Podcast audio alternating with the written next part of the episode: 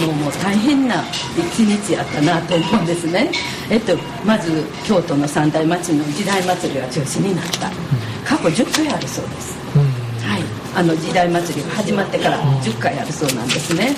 でちょっと残念やなと思いますけどね。それより何より日本がこれからどうなっていくんやろという大切な選挙がありまして、そこに台風がかぶってくるというなんかねもう今の日本を象徴したような、ね、どうなっていくってそれぞれ複雑な気持ちで昨日は一日過ごしました。はい。じゃあそういうような日に日をちょっと迎えまして今日電車乗ってくる時ですねあの嵐山の方あそこのとこは大井川っていうんですけどあそこからね西の方に綺麗な虹がかかってたんです。見事な虹でした、うん、ねもういやすごいなって。それで空もちょっとあのちょっと青い色で台風が虹かかってるって明るい方に向けばいいかなと思わず思ったんですけどね。もういろんなこと思いながら今日この場所に座っております、はい、で毎週月曜日のこの時間は喫茶のラジオカフェからテーブルを囲んで「ハローラジオカフェおはようさんです」生放送でお送りしています。進行は京言葉の会の金子京子です。どうぞよろしくお頼申します。今日の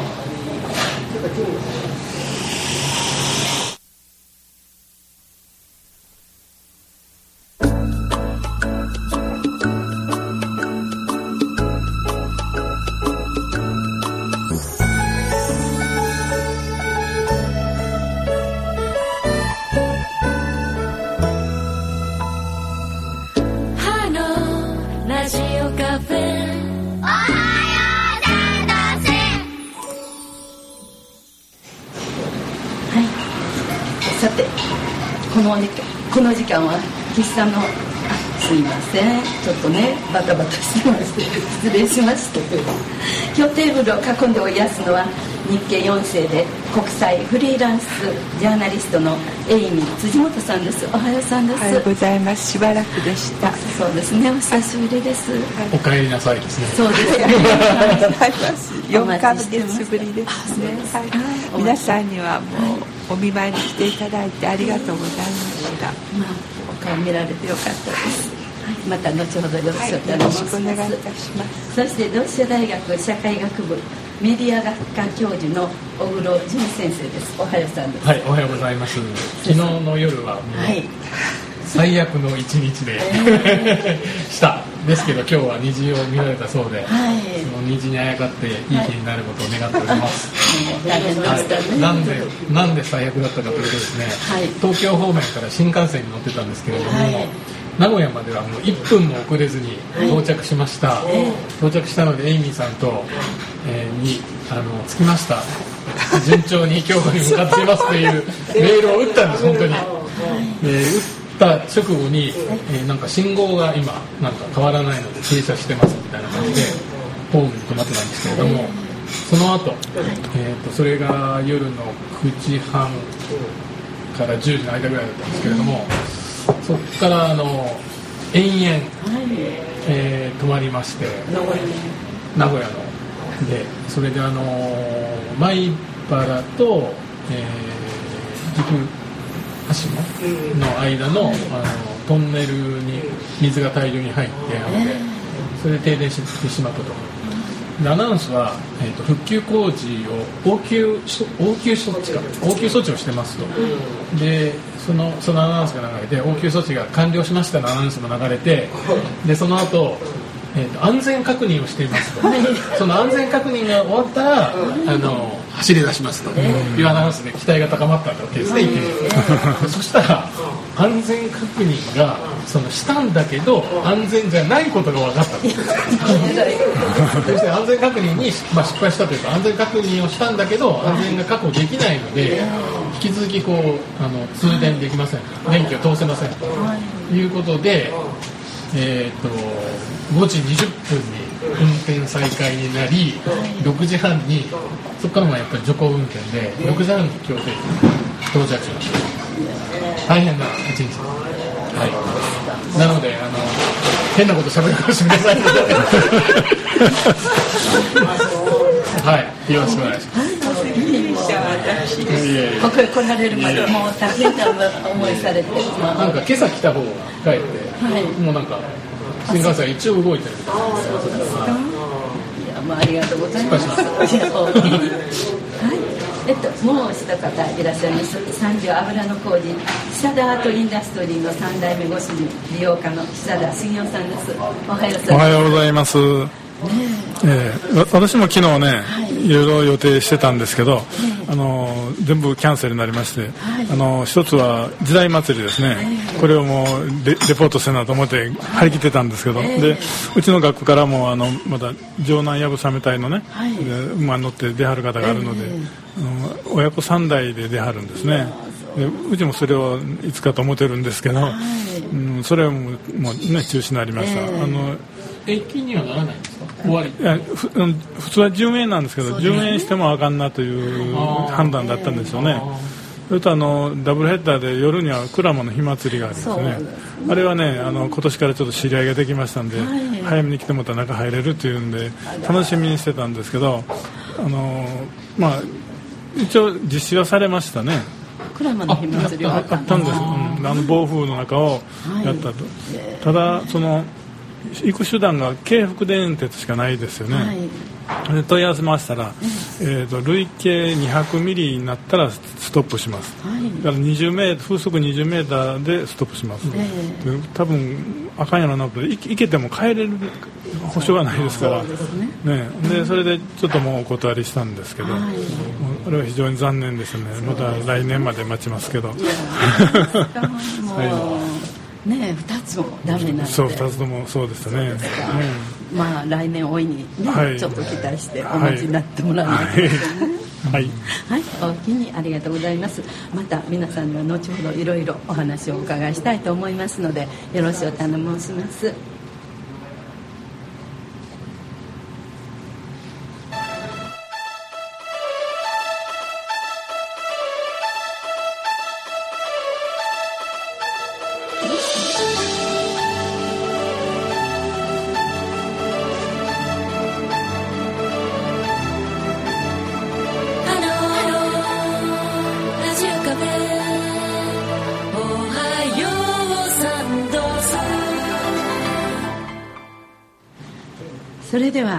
今入っています。京都新聞ニュースを藤本薫さんよろしくお願いします。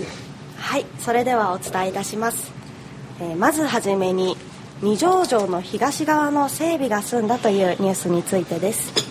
えー、京都市中京区の世界遺産二条城で東側を中心に整備が進められてきた駐車場と広場がこのほど完成しました。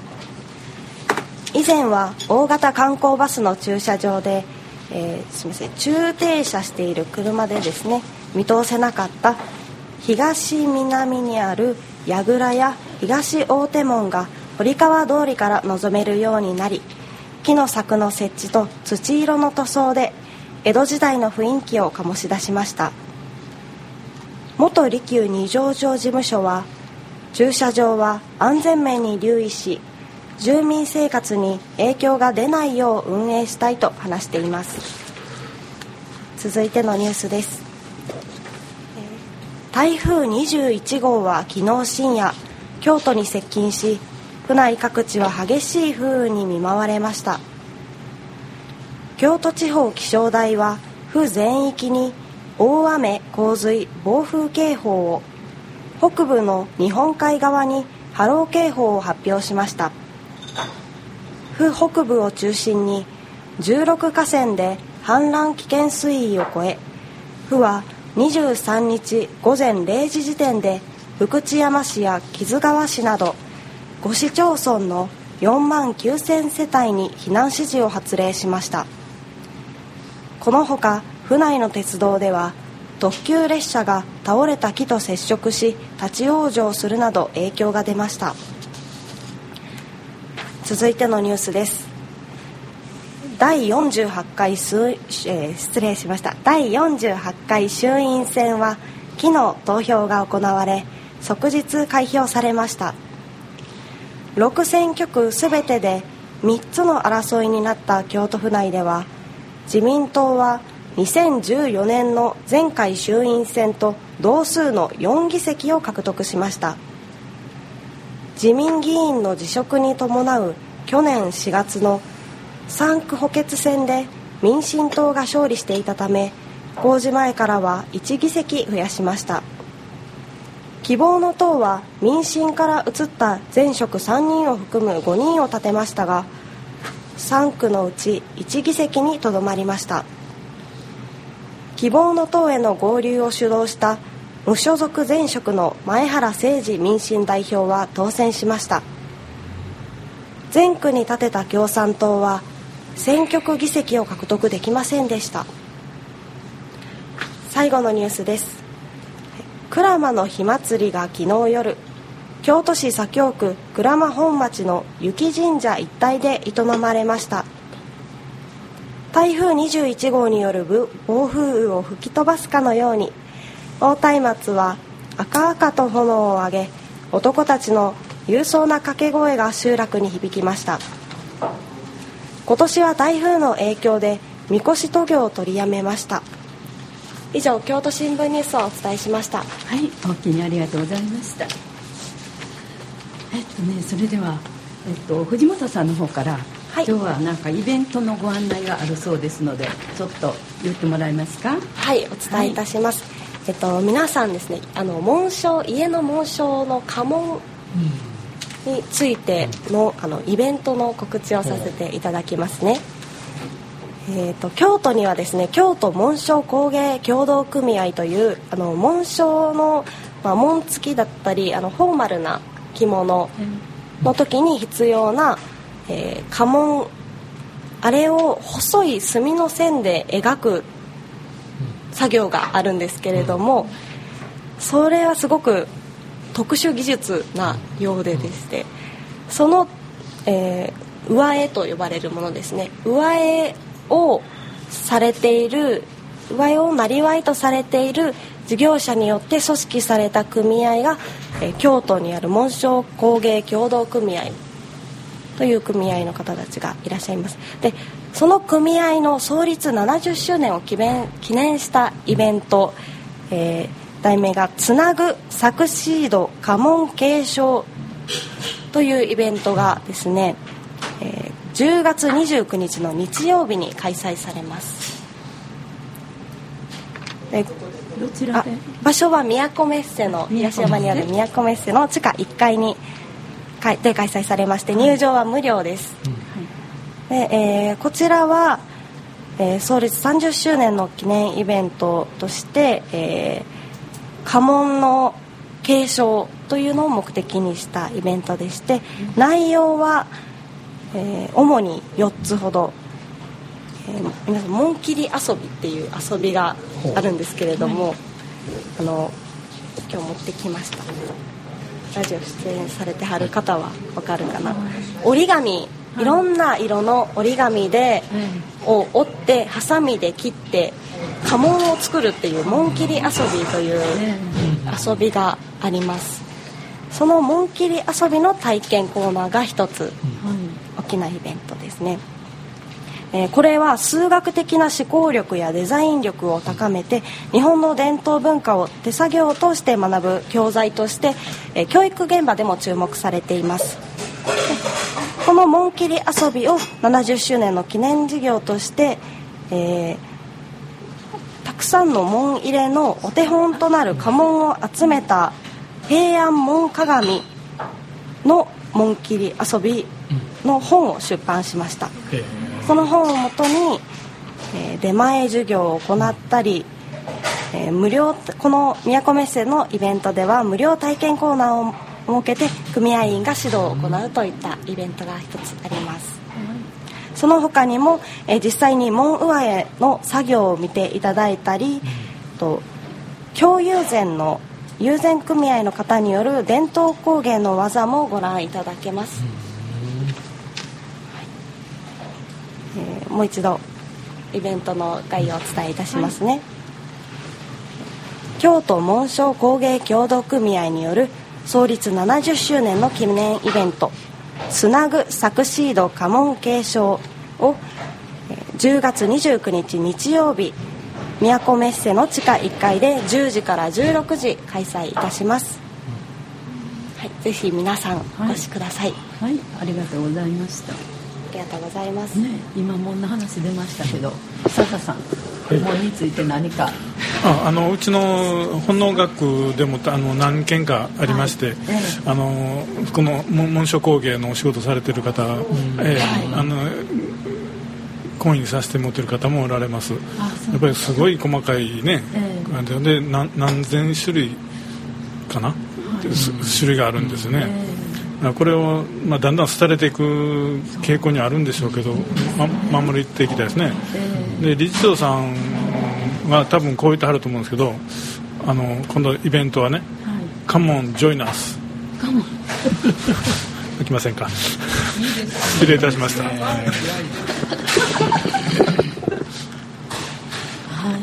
い。ねあの最近あまりそのくせもんっていうのは、うん、だんだんとこうね、うん、聞かないようになってくる。でも何かの大きな家の中でねその人生のイベントの区切りの時にあの着物とかにねこの紋をつけるとかいうそういう時に「え私とこ何のもんやった?」っていう感じっていうのがねもう普通みたいになってるような感じありますよね。そうですね。ねねこれはやっぱりあの失われてるところは再発見してもらって時代に引き継いでいただきたいですね。そうですね。ねねやっぱしあのこう親がだんだんとこう子どもたちにそういうことを教えていく常にそういうようなことを知ってる人はね当たり前みたいな感じなんですけど最近着物自体大体もんっていうのは着物とか、まあ、家紋はまあいろんなところにつくんでしょうけどそういうこと自体がこう薄れてくるとなかなかなと思いますしあの女紋ってありますよね門下で。そうですね。女の人お母さんの門を代々そこの女の子がお嫁に行く時にそれを着物なんかに門をつけてまたこう継いでいくという女門っていうのがあるんですけどそういうのは聞いたことありますけどうん。でもお商売してはる人はやっぱしそういうのはきっちりとしはるんですかね。商売かなんでしょうね。やっぱりその代々引き継がれていくもんですから、はい、その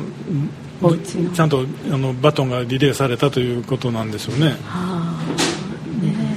まあ、商売にかからず何があの途切れる時は途切れるのかもしれませんけどね、ね、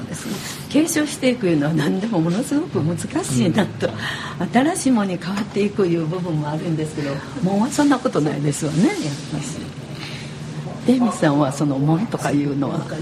聞きになったことありますか？私はねあの今門というのを久しぶりに聞いたんですが、はい、その昔あのアメリカでは、はい、シアトルやカリフォルニアを中心に日系人の集まりがとても盛んだったんです、まあ、今でもまだその辺りは流れてるんですが、はい、私の祖父などは新年会になると、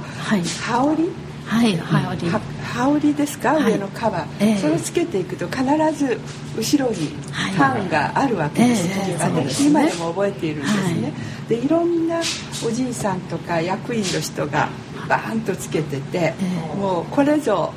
マイもんだよって感じで あのそうバーッと見せるわけですよ、でやはり印象的なもんってあるんですよね、記憶の中で、ああそうなんだと思って、みんなそれぞれ共通性はないんですよ。みんな違うもんなん意味があるわけですね。そうですね。でその意味は全然わからなかったんだけど、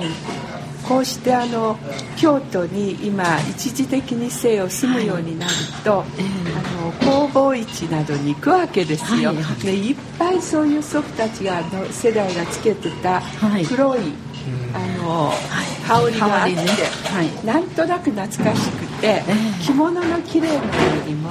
黒い羽織をがずっとぶら下がってると、ついつい近づいて見ていくと、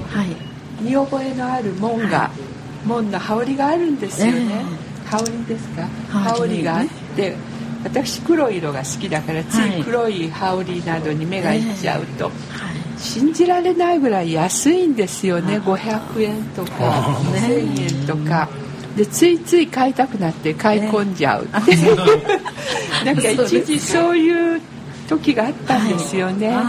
500円1000円ってそれぞれこれをつけてらした方の人生があるのにななんて思って非常に複雑な思いになって最初は買い込んだりしてたんですがそのうちに叱られるようになって家族に。それやめてくれないかって言われたんですけれども、そういう思い出がありますね。はい。藤本さんはどうあごめんなさい、うん、藤本さんは見張ったことありますか？門っていうのは。あの自分の家の門は知らないですね。はい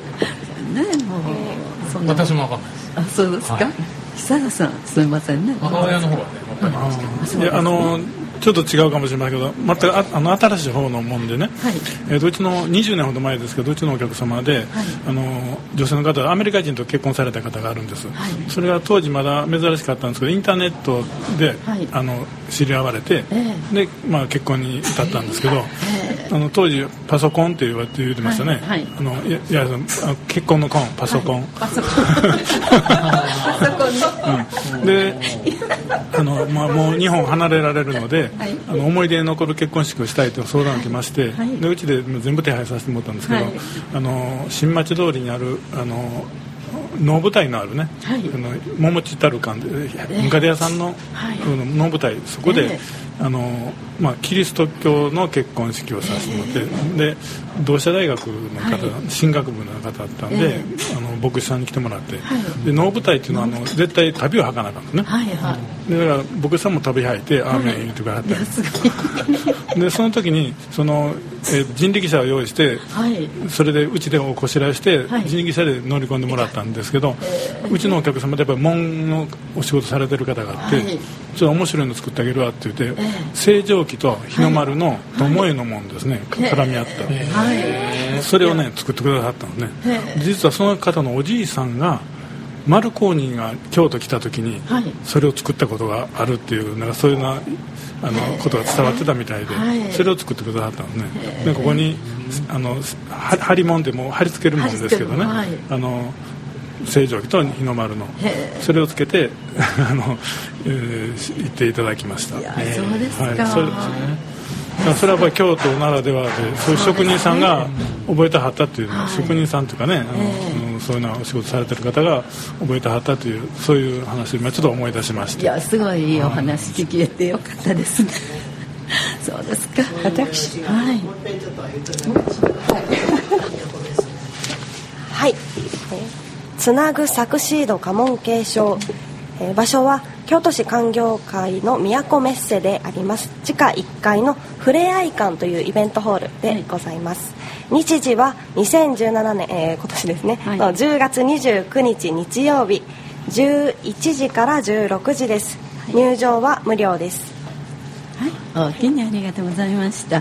またね。あのねラジオ聴きの皆さんもお時間がありましたらどうぞ一徳ですでは音楽をお送りします。台風一過秋元香織さんでこの時期にはこの曲がぴったりのような気がします。公演の手品師です。フランク永井さんの歌です。はい。ただいまお送りしました曲はフランク永井さんの歌で公演の手品師でした。昨日の選挙につきましてはリスナーの皆さんもいろいろとご意見とかご感想をお持ちのことと思います。どうぞご意見がありましたらお寄せいただきたいと思います。メールアドレスを申し上げますと info.radiocafe.jp info.radiocafe.jp です。ファックス番号は京都075-253の6901京都075-253の6901です。どうぞご意見をお寄せください。お待ちお待ち申してます。ハローラジオカフェおはようさんです。三条五小町下がったラジオカフェから生放送でお送りしています。それでは国際ジャーナリストエイミーさんからお話をお伺いしたいと思います。昨日の選挙を含めましてよろしくお願いします。久しぶりにこの席に座ったもので、はい、なんだか妙な感じがしていて話せるかどうか分かりません、はい、ただあの今日私出かける前に、はい、毎週月曜日は我が家の細い通りゴミ屋さんが取りに来るんですね、で早い時間帯に玄関を開けてゴミを出したんですが、出すためにドアを開けたら小さなビラが入っていて、ちょっと驚いたんですけれども、こういうメッセージがあるんですよ。圧力鍋火力強める安倍政権。こういうのが私のところで、です。ね川柳で？すねえー、うまく読めるかしら。圧力鍋火力強める安倍政権。もう一つありました。安保法米国頼りの恐ろしさ。というふうに小さな紙切れが私がドアを開けたらパラパラって落ちてきたんです、で驚いて拾ってしばらく呆然としたんですがこれは私にどのような思いでこのメッセージが入ってたのかなとしばしぼーっと考え込んじゃったんですが、皆様と一緒に考えていただけたらと思いました。驚きますよね。本当に驚いたんですけれども、はい、誰が掘り込んでくれたのかななんて思いながらなんですね。で私はあの今回の選挙キャンペーンにはまあ、体調が今まで悪かったっていうこともあるのであの落ち着いてと言いますかのめり込んじゃいましたですね、はい、それはやはりあの大きな日本の転換期だと私は思っているんですね、で近所の方たちとも随分いろんなお話をしました。その中で感じたのは京都の町の人たちっていうのは非常にあの捉え方考え方っていうのが極端に違うんですよねウルトラ保守であったり、ある意味でウルトラリベラルであったり、非常に極端だなっていうことをこれはあの何でしょう。年齢をいとわず男女をいとわずって言ったらまたジェンダーがかかるかもしれないんですが非常に極端に分かれているなということを感じながらいろいろな候補者の演説などを聞いてまいりましたけれどもその中でやはり際立ったのはの安倍総理の演説でしたね。でそれはやはりあの空気が全く違うんですね他の候補者たちと。でその演説の場の空気が全く違うということですね。え場所はどこでしたこれはですねあの安倍総理の場合ですか、うんうん、これは滋賀県の大津峡という小さな駅がございますよね、はい、そこだったんですね。で先週の木曜日の午後3時4時ぐらいですね。そうですね。ちょうどその間なんですけれども午前中リハビリに行ってきてそのまま タクシーで大津峡まで行ったんですが着いた時は本当に駅の周辺まばらだったんですね。1時間もしないであっという間にすっごい人が集まってきてもう一瞬のうちにセットアップがされるわけです。で気が付いたらもうものすごい人だかりで。それで駅長さんらしい人までが降りてきてその演説に加勢してるわけですよね。で私はとってもそれに驚きました。その何て言うんでしょう。上手に集める。集める力とそこから漂っていく空気づくりっていうのは演出だけでは済まないものがあるなって私は思ったんです。それはやはりあのよくよく考えてみるとそのエリアの自民党員の人たちの底力というんでしょうかパワーというかエネルギーには非常に圧倒されるものがあったんですね。天気は雨じゃなかったですよね。雨ではないけど雨雨気味ですよね。雨気味でした。だから私はあの車の中でタクシーの中でずっとその様子を見ていたんですがずっとリハビリして足が痛かったので待ってる間時々居眠りをするわけですよ。10分ぐらいピタッと。はたっと気づいたらもうバッて人がいてでまたあれと思ってまた疲れて寝ちゃうとまた目覚めると今度はもう車がいっぱいいるんですよね。これはすごいなと思ったんです。皆さん日の丸持ってました？日の丸までは見えなかったですね。でのただあの少々抵抗するプラカード激しいプラカードではなくて新聞のこれくらいの半分に折ったサイズを持ってるおばさんやおじさんが反対派。反対派というまでもなくちょっとした安倍批判安倍批判につながるような言葉だったんです。で私もそれは読みたいな見たいなと思うんですよね、はい、でももうあっという間に私がその群衆のところに歩いていったら、うん、もうロープが張られてるんですね。なんとロープが張られていて、ね、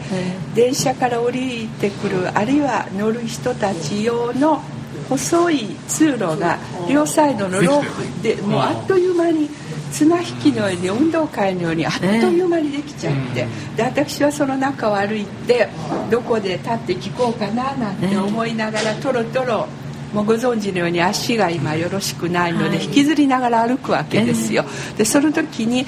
ちょっと持ってらっしゃるおじさんたちのあれを見たいから立ち止まろうとして見ようとすると「早く行ってください」とかもう怖い青年がいるんですよ。これは私はちょっと驚いたんですが、至る所にもうこわもての青年やおじさんたちがいるんですよね。で私そこでまた驚いたのがみんな姿勢がいいんですよその男性たち、ピシッと立ってどれだけ太っててもピシッと立ってるんですね。で立ち止まらないでください。さっと行ってくださいとかあの通行人の邪魔をしないでくださいとかすごい声なんですよね。で私あの何と言うんでしょう独特な空気。いわば一瞬一瞬彼らが一言発するたびに張り詰めるというかこうばるというか私だってあれと思うそういう部分がありました。ですから秋葉原で前回のこんな人たちうんぬんって言ったという中でもそのような人たちの姿は私たくさん見えたんですけれどもやはり言わせるような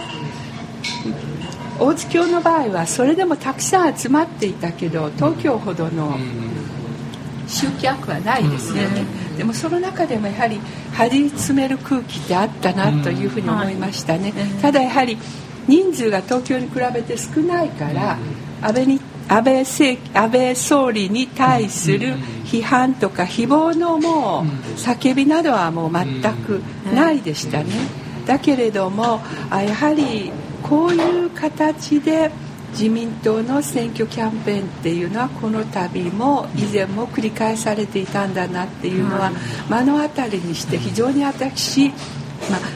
あ、圧倒されたって言ったら語弊がありますけれども非常にあの得意な感じがしたんですね。というのは聞いてらっしゃる人の姿勢が私から見るとあまり素直に感じなかったわけです。でなぜそれを言うかと言いますとその前の日曜日に京都駅で大雨の中のお昼に、あの共産党の C さんがこれまたもういつもと同じように素晴らしい。演説をされたんですよね。でそれは本当に皆さんあの素直にうなずいて聞いてらして「そうだその通り」とか言ってるわけですよね。言われてて私もそれは心の中でその通りだと思いましたしそれから1時間ちょっと経って今度はの枝野さんが来てやるんですよね。で本当だったらこう共産党の演説は上手ですから毎回、後になる人っていうのはあまりインパクトないんですよね。それでも枝野さんは枝野さんなりに上手に話されました。でその時にやはり民衆民衆というか聴衆の人たちはやはり新しい演説の言葉におばちゃんとか、もう泣いてるんですよね。私はそういう姿を見て涙が出てきたんですけれども、やはりそういう独特な素直な姿勢ですよね、演説から聞こえてくる。本当にそうなんだと、私たちはこういう政治を待ってたんだとい。う思いで感動してる人。でそれを聞いた人が聞いてるおばちゃんとかおじさんが時々若い子がいたらこれがほんまの政治なんやでなんて言ってるわけですよ。なかなか枝野さんも正直に本気で言ってくれるようになった。その思いをおばさんやおじさんたちが聞いていてそれを若い子に伝えるっていうそういうシーンが少し見られたのはとても感動的だったんですね。でそれから見てその数日後に大津京という小さな初めて行ったような駅でびっくりしちゃったんですね、私はだからそうだ自民党っていうのはこれだけの勢力を持ってこの国を動かしてきてるんだなというのが目の当たりに感じたわけですよね、ですから逆に言えばその枝野さんがもう上からの目線じゃなく下からって言ったその草の根の力ですね、はい、草の根でこの国を支えていこうというものはもう全然感じられないけれども、それでもあれだけの強力なエネルギーでこの国を我々は支え支えてるんだぞというのインパクト、それは強いものがありました、いかがですか先生？いや私今回はあの直接そういうその演説とかは聞いてないので生の演説は、機会がなかったので、えー、あの今のあのエイミーさんレポートは大変参考になりましたけどね、えーうん、内容自体はね私は残念ながら非常に本来の今の国の在り方からは的が外れてると思っています、なぜならば彼は常に北朝鮮の脅威北朝鮮から日本を守らなければいけないということをこう一辺倒じゃないですか、でもそれはもう全く間違っています、はい、北朝鮮はいつも私言うように、日本を攻撃したりしないんですよ、はい、補給基地のあるアメリカの基地を攻撃するのであって日本ではないわけですね。そこの辺りをやはりもう少し正直に言って差し上げないと日本の人たちは納得する前に理解できてないと思うんですね。でこれだけ日本列島北から南朝鮮半島にゆかりのある人たちはどれだけいるんですか？その人たちは本当に心を痛めてると思うんですね。祖国とずっと生まれ育ってその生活を営んでる日本。やはり国のある国の責任者といいますか総理であればやはりその人たちの思いをも私は含めての発言内容であってもらいたいなと思うんですがもう全くそれがないとやはりこの国では朝鮮半島から来られた人も一緒になってずっと戦後の日本を支えてきた側面っていうのはあるわけですよね。だからその人たちへのアプリシエーションもやはり当然ながら首相ですから、あってしかるべきだと思いましたがそれをもう一方的に北朝鮮北朝鮮という。私だってアメリカに行って日本日本日本はこうだああだ慰安婦にこうであった何であったって言われると心痛めますよ。確かにそうだけど言い訳の一つや二つ ついしたくなるんですよ、それは当たり前なんですね、やはりそういうところから国のリーダートップにいる人は考えていただく。それがやはりある意味でそういうことを認識できるのが私は選挙の一つの、まあ、ある意味での醍醐味でもあるんじゃないかなと私は思っていますね、そこを感じられなかったっていうのが私は的がずれてるなと思いました、そういう点ではその立憲民主党という新しく立ち上げてきたリーダーはあくまで下からと言いましたね。それは非常にあの民主主義的なエッセンスというのを、あの見せつけてくれましたから、我々の60年代の人間というのは、あの時代にいろんなセクトのリーダーたちがそれは大人から見たら決してよろしくなかったかもしれないけど国を思い自分たちの将来を考えて、いろんなセクトのリーダーがスピークアップしてきた、それに通じる素直さがあったと思います、だから今回感じたのはいつの間にか日本の政治家というのはそういう素直さを失ってしまったなというふうに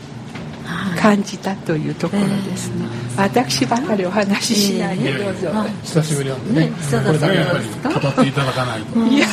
ね。うん、まあ。清田さんどっかで選挙の演説とか。あ今年はなかったですね。テレビでちょっと見る程度でしたね、けどまああのどれだけ自分の心をさらけ出して話してるか話してないかというのは分かりますよね。のね、こう口先だけや上辺だけやって感じのと、心の底からそういうふうに、もう素直にはあの発せられてるのはそれは人間ですから、なんか分かるような気がしますが。ただまあ結果を見てこれだけ、まあ、あの投票率はともかくですねこれだけ自民党に票が入ったとい。うのはやはり私は日本の人たちがそれだけ自民党を頼りにしてるんだなと思ったんですよね、そこのところはちょっと複雑ですね、はい、私は、ただあの、選挙制度のこともやっぱり考えておかなきゃいけなくて、やっぱりあの アメリカでもあのトランプ対ヒラリーの時は、はい、あの票数からすると全部の票数からするとヒラリーの方が多かったわけですよね、はい、でそれは何でかというと選挙制度のために、はい、あのそうなっているということなので、まあ、小選挙区制もさまざまな問題があるんですけれども、まあ、自民党と、まあ、公明党与党でこれだけ勝っていれば、選挙制度をいじるっていうことはね、触るってことはないと思いますけど、しかしここはやっぱりあの本当にこの制度でいいのかっていうのはあの考えるべきだというふうに思いますね、あの比例で復活するのも、小選挙区で落選しといて、比例で復活するっていうのはそれは与党にしても野党にしても、やっぱりそれはちょっと、ねですよね。あのね、のを突きつけてるわけですからね。あの小選挙区でダメだっていうものが生かされないっていうことになるので。それもちょっとね、ね制度的にどうなのかなというふうに思うのと、はい、やっぱりあの今世の中のそのさまざまなそのことを考えていかなきゃいけない時代じゃないですか、えー、あの争点が一つじゃないですよね。はいえー、原子力あの原発の問題も考えなければいけないし、はい、安全保障の問題も考えなきゃいけないし、えー、消費税のことも考えなきゃいけない、教育のことも考えなきゃいけないっていうことになると、やっぱり各党いろんなこう政策まちまちなので、やっぱり多様だと思うんですよね。でそれをあのどっちかに決めて投票しなきゃいけないと小選挙区で1人しか当選しないっていう制度になっているのは、ちょっとやっぱり時代とも合ってないのかなという気はしますけど、はい、確かにね私もねあんまりあのその立ち会い演説じゃないですけど、うん、ああいう街頭でしたのをこうちょっと止まって聞いたりはしますけど今年は一回行こうとか思って、うん、新聞に「今日はどこどこ誰が来る」っていうのを書いてて、祇園石段下だったんです、たまたま私12時から用事があったし、それまでにやったらいけるな思って電車乗って行ったんですたまたまねその時に来られてたんが小泉進次郎さん、はい、あの人やったんですよ。で行って、うんどういうこと言わはんのか聞きたい、うん、そのね、立候補してはる人のも聞きたいですしどういう考えかなとか思って言ったら、さっきねエミさんおっしゃってたみたいにもうあの体勢ですよね。バスバッとロープ引いてねもう病院師団下ですからちょうどバス停の前なんですよ、だから北から南の方向いてはるからバスはバーッと入ってきますけど、それも関係なくでこれやってはったんですけど来てる人はやっぱしこう応援してる人たちがこのロープの中にダーッとやはるわけですよ。でこっちでこうやってこう聞いてたんですけどね。で候補の人の話も聞いてるとちょっとそれ出へんかなっていやもっと大事なこと言ってっていうような感じのとこもあります、そうそうそう、はい、それがあるんですよ、でね次そう言ってる間にその小泉さんが車乗ってバーッと来はって、でこうして車からこう演説してはる時に、候補者がしてはる時にこう車の窓を開けて手振らはったらもうみんなねこっちよりこっちの方に行かはるわけですよ。そうすると、えってそれもなとかと思って見てたんですけど中にはもうその小泉さんの下の名前でもう連呼してもうちょっと、はあ、それであとおばちゃんやのが叫ばはるから、うん、ちょっとそんなは違うよ。ちょっとなとかと思うんですけど中には相当な人気ぶりなわけですか？そうなんですよ。その人気がもう立候補の人で反対に気の毒やな思うくらいこっちによる。でやっぱりしゃべらはることもぱ洗礼されてはるんですよ、それなりに。それなりそれなりっていうか上手ですよ。上手なんですよそんな言ったらいかんのですけどねもうほんまにこうピチッと言わはるわけですよ、ほんでむちゃくちゃ相手をけなすわけでもなく、でもやんわりとしっかりそこピッと止めて最後終わらはるから、えこれってこの人のこの相手を説得さす話術、これってすごいなと思って。やっぱり政治家はもうスピーチ能力ですからもうそれをもうものすごく感じました、うん、ほんで。それものすごい大事なことですよね。ねほんでもう歴然と分かるんですよその喋り方が、うん、でそれってすごいね相手を説得さすということはっていう感じですね、で中にはちょっと反対側の意見を持ってる人たちもちょっとやはったんですね、うん、こっちでそうでしょ言わはったら、うん、いやそんなことないようなことばっと言わはる人もそれは面白い。中には言わはるしえこんなとこでもそんな言う人いるんやとでいや今回はどんなまあ今までにない選挙やから一回聞きたい。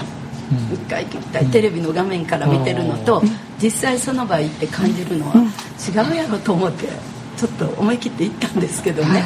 あの結構参考になりました。いろんな面で。いろんな面でこう感じるものがありましたしね。いやこうしてみるとやっぱり、あのこういう生の演説をね、あのやってるわけですけど大事な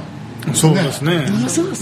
昔はのタッチャー演説会ってありましたよね。ありました、あれをやってもらったら一番わかりやすいと思うんですけどね。そうなんです。うん、そうね。なんかもう限られた時間でパッパッとこう動かはるのでね。やっぱしこう短い時間で相手にこう訴えるっていうその。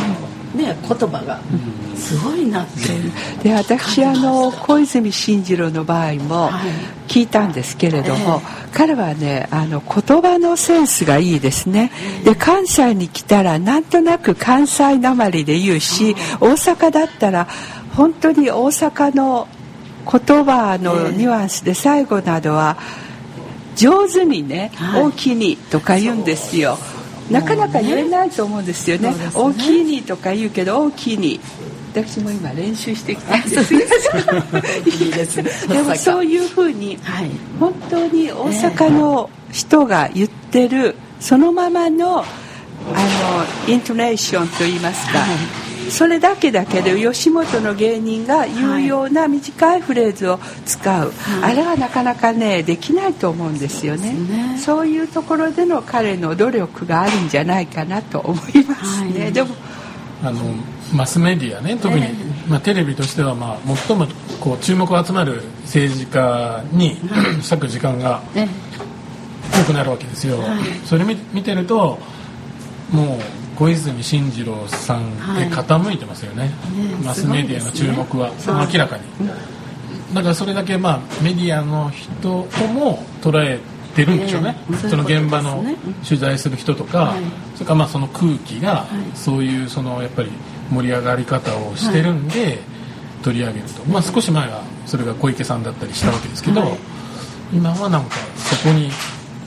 なんか注目集まってるのかなという感じしましたね、ね、そういうようなことを本人さんが言うてはりました。その政治のことで自分らも分かってほしい思うことをそのメディアの人にどういうふうにみんなに伝えてくれはるかね。それが大事なことやいうことを本人が言ってはりましたね、まあ、先生なんかでも今回の結果なんかこう、ね、結果はねあの結構もう世論調査をもとにしたその議席をこのくらい取るんじゃないかっていう予測を、はい各マスメディアがやっててそれがまあほとんどもうその通りになっているという感じなので、あのー、今はその1週間前とか、まあ、選挙が始まった直後にそういうふうに、まあ、新聞を中心に流してるわけですけれども、はい、まあ、そのそれでもうなんか自民党がもう300議席とか、はい、自公で3分の2ぐらい流してしまうと。はいどうなんだろうっていうのはやっぱりちょっとダメとは言えないんですけど、あの韓国は1週間前からそれができなくしてるんですね、はあ、議席予測の報道はしない、はい、世論調査をもとにした世論調査の結果も流せないっていうふうにしてるんですけど、はい、でもね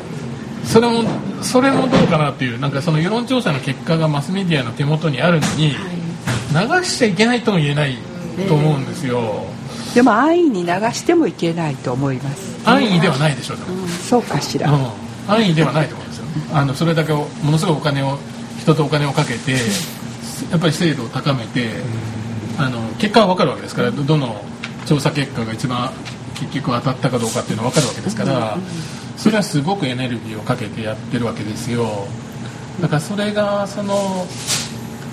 まあ、投票行動に絶対影響を与えていると思いますけど、なかなか。どっちなんでしょうね。けどそのあの例えば自民党が活用活用言われてて、うん、それで緩みが出て、うん、えー、なこともありますよね。もちろんだからそれどっちに国民はどっちに反応するかっていうのはそれと分からないところではありますね、まあ、今回のなんかその小池さんの希望の党がちょっと、うん、あの勢いなくしてる、枝野さんの方が勢い増してるっていうふうに野党についてもそういうその世論調査の結果を基づく情勢調査っていうのが出たわけですけれども、はい、それでみんなどっちにねどっちにしようかなと思ってた人はどっちにしたのかっていうのもまあ分からないですよね。小池さんもっと頑張れっていうふうに投票したかもしれないし、まあ、枝野さんが伸びてるんだったら伸びてる方に投票しようと思った人もいる例えばでもあの京都のケースの場合はですねあの民進党をああいう形で割れる結果になりましたよね、それの、まあ、総責任者であるの前原氏の、あり方をやはり京都の人たちは相当問いかけているわけですよ。でその中でそれでも前原氏は間違いなく当選するということがもう選挙がこう始まってからもうバンバンバンバンと言われ始めると一体前原の本当の真意はどこにあるんだろうかとみんな思い始めて結局そういったあらかじめの予想がいい形での結果になって、うん、皆さんがいい形で考えてくれるならばいいけどもうどうせ彼が勝つんだったらもうあれでいいと、うん、台風だったら行かなくてももういいやという気持ちになっていくというのは私はやはり大問題だと思うんですね。どうせ自民党が勝つから、まあ、京都の場合は伊吹さんが勝つから前原さんが勝つから、もうそれやったらもう台風の中びしょびしょになっていかんでもいいと思わせてしまうそその私はあの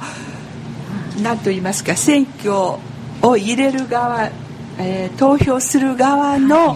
モチベーションを逆に下げてしまうことになるかと、でもねそれはその結果論であって、うん、例えばその与党と野,、野党と与党がものすごいあの競り合っているっていう、その情勢分析が出るかもしれませんよね、でその場合も流せないってことになりますよねそうすると。結果を見て流すっていうのはやっぱおかしいじゃないですか。もちろんそうそう、うん、だけれどもあらかじめもう10日ぐらい前からあれだけやったけど前原は勝つんだ勝つんだ前原はいやでもそれはいや違う。いやそれはそういう選挙区があって だけども激戦の選挙区っていうのもやっぱりあるわけですよね。それは分かるでそしたら激戦の選挙区に対ついての情報も流せないってことになりますよね実はものすごい競り合ってるっていう話も流せない。だから先生それは全国的に見たバージョンのお話であって、私は今京都の京都市の状況の中で。そうですよ。各選挙区でも起こりうるわけですよ。そういう。例えば京都6選挙区ありますけれども6選挙区のうち例えば5選挙区で5つだ5つでものすごい競り合ってるっていう情勢の結果が出るかもしれませんよね。結果次第では。でもそういう時も流しちゃいけないってことになりますよねそしたら。流したらよくないっていうんであれば、そしたら流したらよくないと先生言ってないですよ。目覚めてください。安易に流すいやだから何どういうどういうのが安易なんですか。そうすると。今のエイミーさんの話だとものすごく離れてる時は出すべきじゃないという話になるじゃないですか。でもそうはいかないわけですよ選挙だから。あの公平なやり方でやった結果を出した方がいいのか出さない方がいいのかっていう議論しかこれはできないわけですよいろんな選挙区があるわけですからいろんな情勢になりうるわけですから、はい、全国で全部競り合う情勢になるかもしれない。それは分かんない。です、自民党が負けるっていうふうになるか、なる時もあるわけですよね、情勢の分析それはもうケースバイケースで、ね、これっていうのは分からないと思います、だから大事なのはやっぱり国民の意識だと思います、それで例えばあの競ってると、うん、じゃあ自分は野党を支持したいから野党にぜひとも入れようっていう場合もあるでしょうし、離れてたら離れてたで、うん、いやいやこれちょっと頑張らな頑張ってもらわなあかんから、ぜひ行こうと、あるいはこの人に入れようという、そういうだからどっちでもええとかよう分からへんとか、どうでもええやって言ってる人はどどどっちにしても行かないですよ。であの大体こう世論調査したら2割、3割がまだ決めてませんとか出ますよね、あの人らは行かないんじゃないですか、だから結局、トドのつまりはあの毎回同じ人が行って同じ人に入れて、だからそう対して体制は変わらないというところに来てるんじゃないかなと思うで今回のでもその希望の党と,、えーと立憲民主合わせたらそんなに元と変わらない。ね、まあ、今言われてるのは要するにその普段支持支持政党がない無党派層というもので動向が決まるというふうに、まあ、言われてここ10年20年言われてるわけですよね。で今回どういう状況だったかというと無党派層が結局動かなかったというそういうことなんですよそういうことですね、うん、無風だったんですよ、今回そうですねだから支持政党を見てみると一番多いのはどこも支持しないというのが一番ですから。だからそこが動かないと今まで行かなかった人が行かないと変わらない。でこれはでも80%ぐらいの投票率になったらいいと思うんですよね。政党の、政党側としては政党政治をやってる側としてはやっぱり深刻に考えないと、それだけあの政党に支持がどこにも向いてないっていう状況っていうのは、まあ、政党政治が機能してないということなんで。すまあ、けど自民党はその行かない人はもう家で寝てほし寝といてほしいと。森森さんが言ってはりましたよね。本音あれは本音やと思いますね。だからそのややこしい人が出てきても困ると。いやでもそれはあのでも公明党とかもまあ基礎票があると言われてますけれども、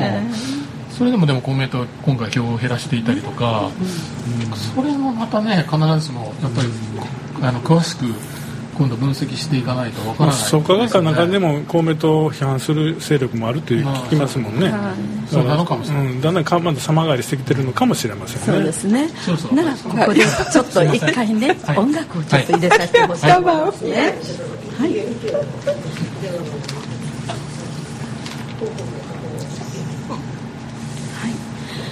えっとそれでは。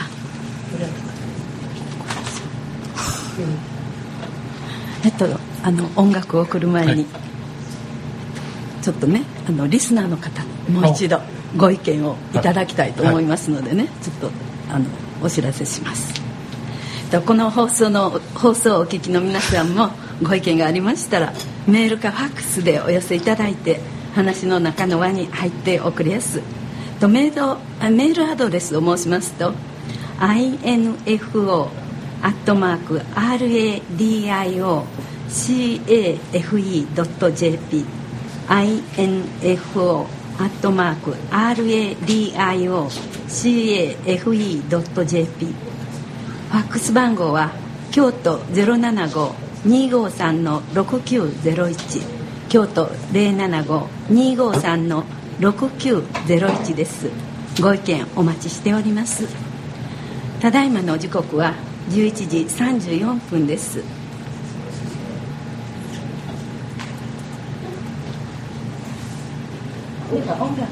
はいそれではここで音楽をお送りします。懐かしい単語を一曲です。アルフレッド・ハウゼ楽団で「青空」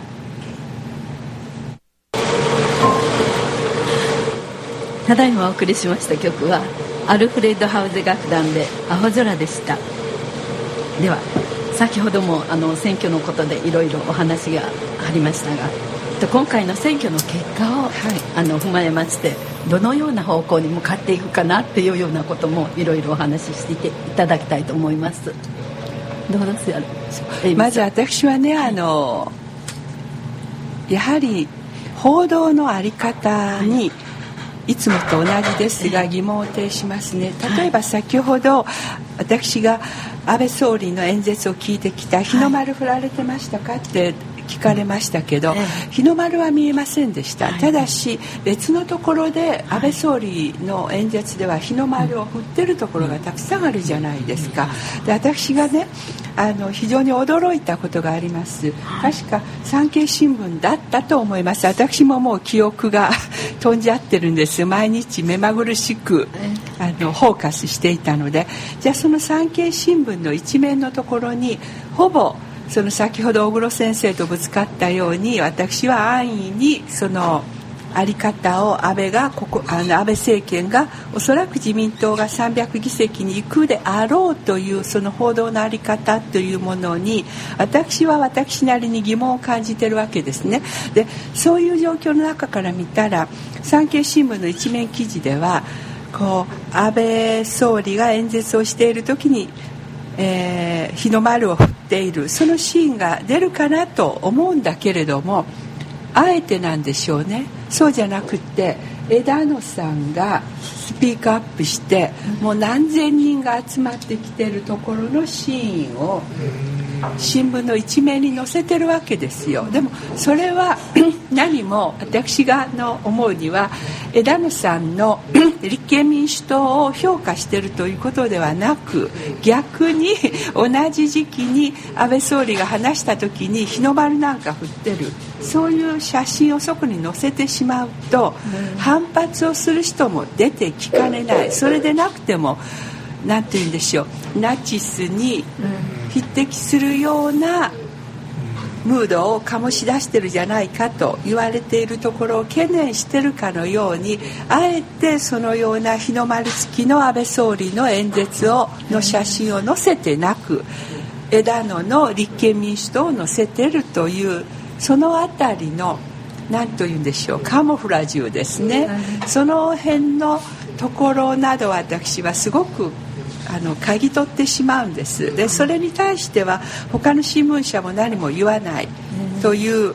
ところですね。やはり堂々と事実は事実。批判するべきところはする。それくらいの勇気を持ってなきゃいけないんです。それはもうねジャーナリストになった人たちの基本的な姿勢なんです。それはもう一切ない。私この番組に出て一貫して伝えています。マスコミの軟弱さ。一応ね本当にあのそういう報道に携わる人の人間の在り方が大きくも揺らいでしまってるわけです、特に3.11以後ですね。その揺らぎがもう当たり前のように定着して今今日あり。それが今回の選挙の報道の在り方にも私もろに出てると思います。だから小黒先生が言われるようにテレビをつけると小泉進次郎それじゃ偏りすぎなんですよね。私などもテレビのチャンネル他の人がないか思ってどれ見てもみんな進次郎なんですよ。別に彼だけじゃない。もっともっと若手の人も必死になって考えてくれてる子もいるわけですよ。それを出さないっていうそのマスコミの在り方を今回は改めて感じました。先生いかがですか？いや私はちょっと違う。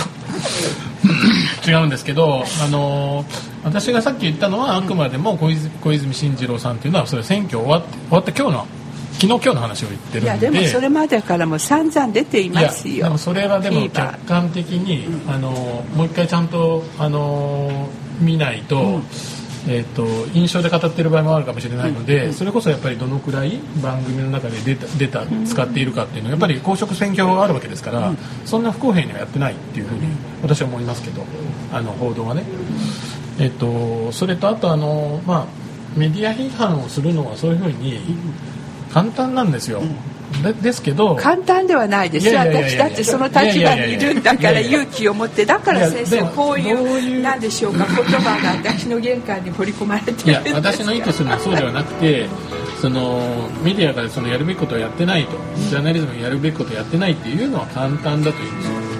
だけどその批判で終わらせないためにどうするのかっていうのはやっぱり考えないといけなくて。それはこれから言いましょう、うん。うん、であの政治家もそうですけどジャーナリズムも